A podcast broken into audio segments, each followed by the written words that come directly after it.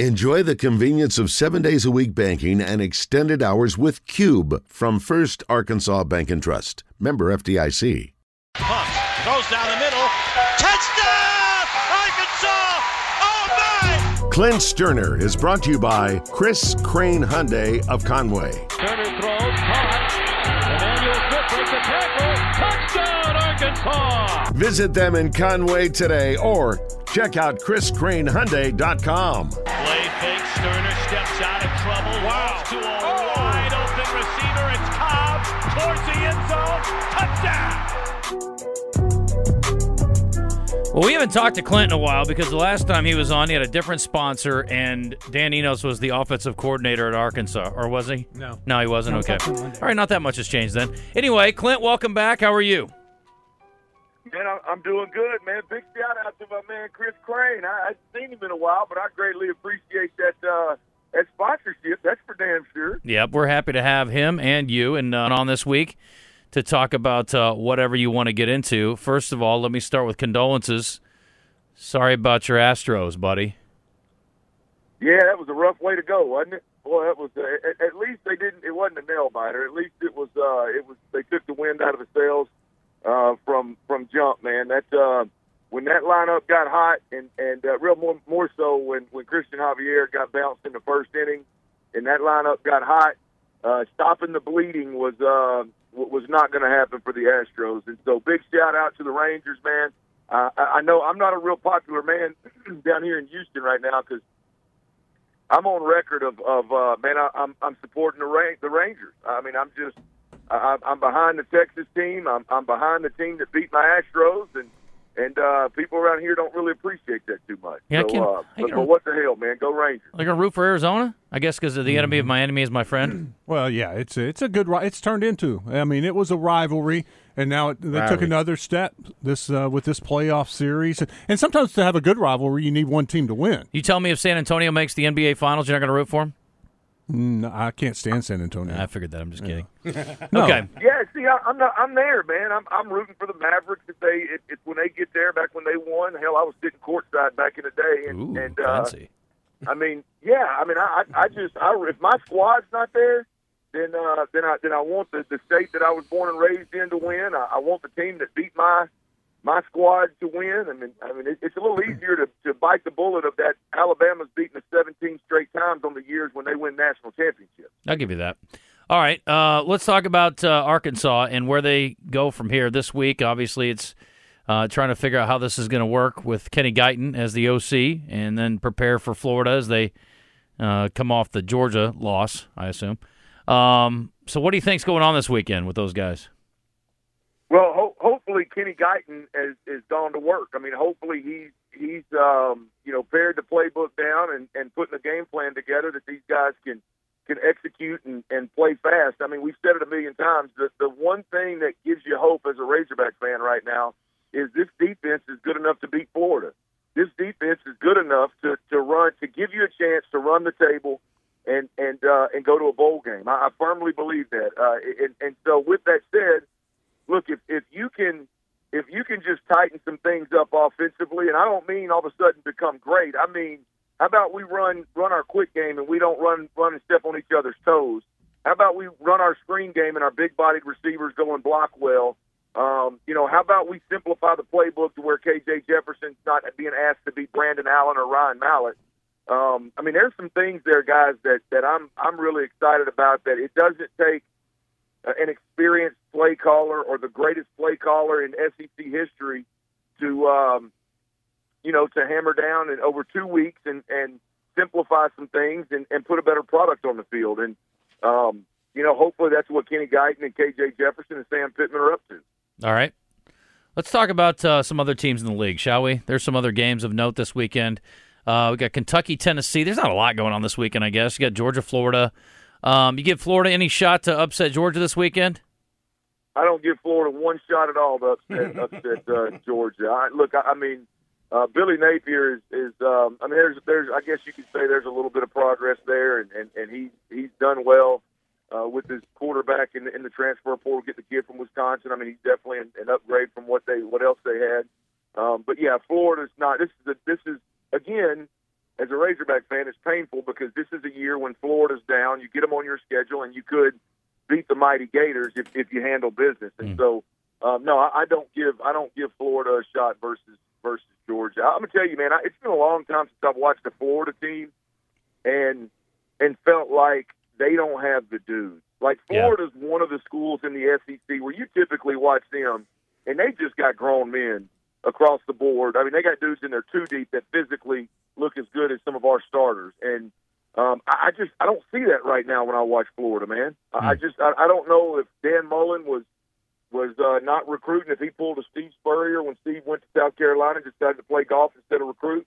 Uh, I, I don't know what happened before he got there, but um, Billy Napier doesn't seem to have the dudes that the Gators typically have in that locker room. Um, I don't study them. I don't watch them game Yeah. in, game out. But the, the handful of times I've watched them, Justin, they don't scare me like a typical Florida team does, typically does. The difference is Spurrier golfed his way to 10, 10 wins three years in a row. Um, so let's ask about uh, the game that is a little intriguing. We were having a discussion and debate in here. Tennessee coming off the loss to Alabama, going to Kentucky this weekend.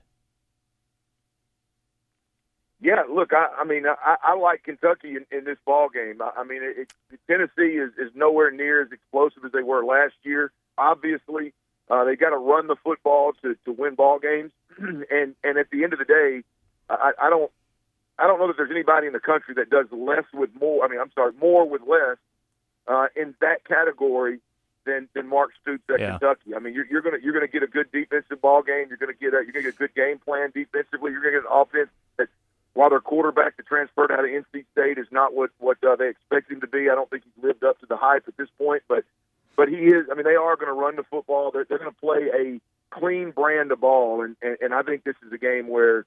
Um, you know the the difference is is a Mark Stoops coach football team is going to make fewer mistakes and and and down the stretch I think I think Kentucky wins this ball game. Okay, I'm on Tennessee Island then. I'm the only one Yeah, that you thinks are. volunteers are going to win a game this Hey, well, look, I mean, when you look when you got that play caller and you got a quarterback that's got the skill set that that Milton kid's got, I mean, you, they, I mean, they could they could they could put up half a hundred in a hurry. Now there ain't that that could happen, but if, if I'm if I'm wagering, I'm I'm wagering on on what I know, and that's Kentucky is, is going to put a good product out there. I'm with you, Clint. Uh, the only good thing Tennessee's got a good run defense, and we know Kentucky wants to run the ball. And if they stop them, Kentucky could be in problem. Uh, it could be in trouble. Uh, Clint, I want to ask you. We, we, you know, the I don't think many people believe Kenny Guiton is going to be the offensive coordinator next year, and so we've had that some discussion about that. You know, bright minds. Uh, who could be the next OC? Is there somebody out there that you like watching, uh, a play caller that you respect a lot that maybe Arkansas should target? Oh man, I, I tell you, Wes, I, I would have to do. I'd have to do some digging, man, and, and do a little prep for that to answer that one. I, I think, uh, you know, at least somewhat educated. Um, the, the crazy thing is, is just if you look at Arkansas, not crazy, but the, the thing that if you look at Arkansas is, you, if if you go away from, uh, and, and I'll, I'll use, and I'm not saying these guys should be the, the coach or anything like that. I'm just I'm just talking about the scheme. When when you look at the power spread scheme that Gus Malzahn ran and and and I mean it's, it's of course he didn't he didn't he didn't invent it but it's it's all over the country now and, and you look at the Hal Mumme uh, Mike Leach air raid systems those two systems typically by scheme if the guy's good by scheme that those schemes will give you a, a, a an advantage they will they will help you in recruiting um, and and so I, to me the, it's it's less about the name and more about is it it can't be another Dan Enos. And look, I love Dan, and Dan's a great quarterback quarterback uh, developer, and, and with the right guys, offense looks. Um, it, it just can't be a guy that comes in and wants to be all things to everybody, and, and wants to ask his quarterback to be Tom Brady, and, and or Brandon Allen was was a, obviously, as we know now, been in the league for several years, a very cerebral player. Um, you know, it, they just got to stay away from those guys. The, the guy that comes in and is like, oh well I'm going to fit my offense to, to, to whatever you have here. No, there's got to be an identity. Um, there, there's got to be some kind of. They, they got to be able to use, for instance, they got to be able to use tempo, um, you know, as as a weapon. They they've got to be able to to to, to recruit a little bit differently in, in, in the guys that they need um, and and can win with. So I I, it's, I'd have to dig if it were just the names out there, um, but for me, it's it's more about the identity of what that guy brings to the table, man. Um, it's it's just got to be a guy that's got a system that gives us an advantage. Clint, before it we, doesn't have to be a five star quarterback if, that, if you know what I mean to come in here and, and be the be the man. before we let you go, let's talk some NFL. Uh, Cowboys this weekend hosting a Rams team that has been better than expected. Uh, what do you think about the Cowboys six, seven games into the season? Oh man, I mean that's a that's a trick question, right? I mean they, they they're just it's it's been up and down. I, I for I, I had a hard time not believing in McCarthy, and then all of a sudden they lose a couple games and look like look like uh, you know garbage, and I'm like, ah man, is, is it the, is it McCarthy or is it the is it the, the injury uh, to to the key player Diggs? And and so you know I, I don't I don't really know Justin at this point in time where I'm at with the Cowboys, which which by the way is is pretty par for the course with, with in terms of how I feel about the Cowboys. You watch them one week, they can go. The next week, you watch them, and and, and I don't know if they can win the win the division. Well, I don't, think they're going to win the division, but we'll see. Phil, it's yet to be played out. Well, you Uh, got two games against Philadelphia. Just got to win them both. I don't think they're going to win the division. I'd like to reiterate, um, but it's yeah, you're right. They they, they do uh, they do have some say so in that. They got some work to do. Hey, let me ask you about your Texans this week. You're playing on the road as a three and a half point favorite against a Panthers team that has not only not won a game, they have not covered in any game yet this year. Wow, I didn't I didn't know that. That's that's uh that's good to know. They're I'll the only that team in the league today. that has not covered a line this season. Ooh, Yeah. Well, I wouldn't I wouldn't bet on them covering this week, man. I I I really like.